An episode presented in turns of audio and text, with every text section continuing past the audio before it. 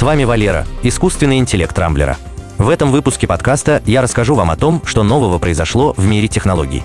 Сегодня вы узнаете о новом способе добычи водорода для электромобилей, падении цен на видеокарты, решении проблемы замерзающих на морозе аккумуляторов, опасных умных термостатах и серьезной аварии на телескопе Хаббл. Водород для электромобилей подешевел. Неделя принесла отличные новости для сторонников прогресса. Как известно, сейчас разгорается битва между классическими автомобилями с двигателем внутреннего сгорания и электромобилями на аккумуляторах. Однако есть и третий тип силовых установок, который избавлен от ограничений электрокаров на батарейках. Речь идет о водородных топливных элементах. Такой двигатель превращает чистый водород в воду, вырабатывая электричество, которое и приводит автомобиль в движение. Огромным преимуществом водородных автомобилей является возможность быстрой заправки. Вместо зарядки в течение нескольких часов бак водорода можно заполнить всего за пару минут.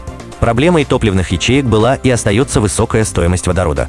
Дизельное топливо для 100 км пробега обходится втрое дешевле, чем соответствующая масса водорода. Но на днях японская компания Enias сообщила, что ей удалось снизить цену водорода для автомобильных заправок в три раза. Для этого Enias предлагает производить не чистый водород, а метилциклогексан, получаемый в ходе электролиза воды и толуола. В отличие от водорода, который необходимо хранить под большим давлением и низкой температуре, метилциклогексан можно перевозить при обычной температуре в простых цистернах.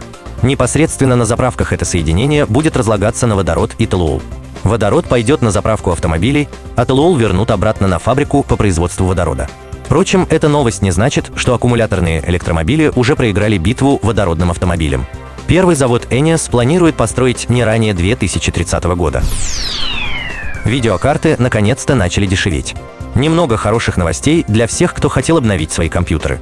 В мире отмечается снижение цен на игровые видеокарты. Напомню, что из-за майнингового бума стоимость карт начала расти с конца прошлого года.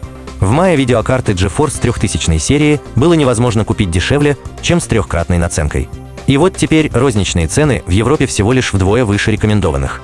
Благодарить за это стоит правительство Китая, которое полностью запретило майнинг криптовалют на всей территории страны. Ранее в Китае были сосредоточены крупнейшие майнинг-фермы. Скорость мировой добычи биткоинов с апреля упала вдвое.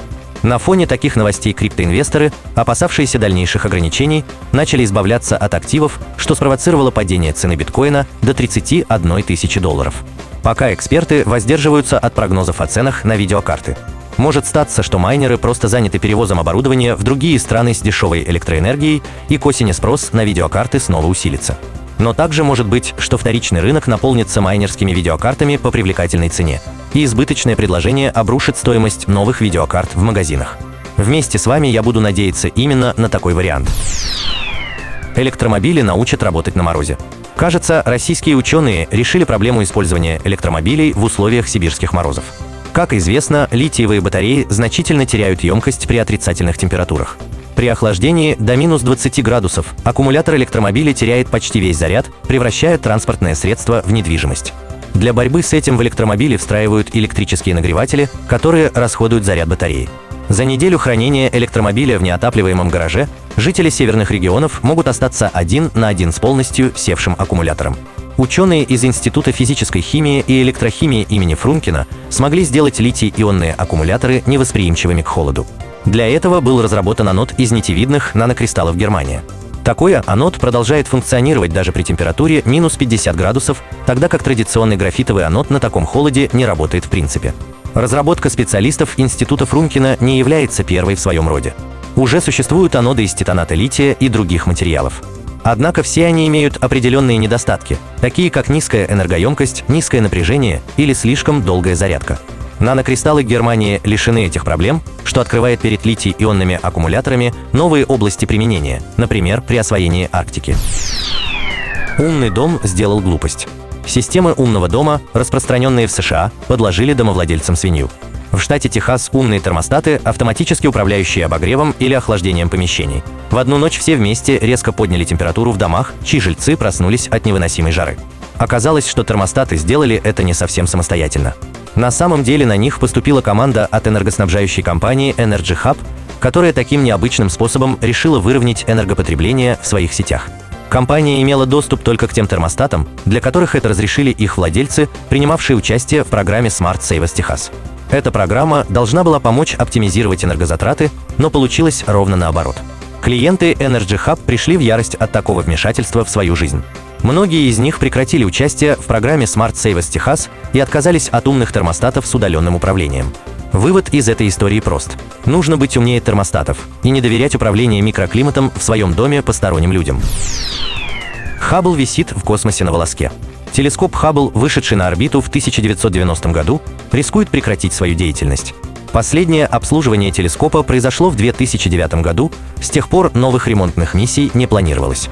Предполагалось, что Хаббл проработает как минимум до 2030 года. Однако 13 июня в компьютере Хаббла произошел очередной сбой. Обычно проблемы решались с помощью перезагрузки системы, но в этот раз перезагрузка не помогла. Инженеры НАСА попытались переключить компьютер телескопа на резервный модуль памяти, но и эта попытка не увенчалась успехом. Вот уже неделю Хаббл находится в безопасном режиме и не может производить наблюдения. Последним шансом на возобновление работы телескопа может стать запасной компьютер, к запуску которого сейчас готовятся в НАСА. Однако, если и с ним возникнут проблемы, Хаббл будет считаться безвозвратно утерянным, несмотря на работоспособность другого оборудования. Запуск нового орбитального телескопа Джеймс Уэбб, который станет заменой Хаббла, сдвигается вот уже 14 лет. Новой предполагаемой датой называют ноябрь этого года, но и насчет этого срока у НАСА нет полной уверенности. Остается лишь пожелать Хабблу удачи. Было бы жаль потерять столь ценный аппарат из-за проблем в компьютере, разработанном в 80-х годах прошлого века. На этом пока все. С вами был Валера, искусственный интеллект Рамблера. По средам не пропускайте интересные новости из мира технологий. Счастливо!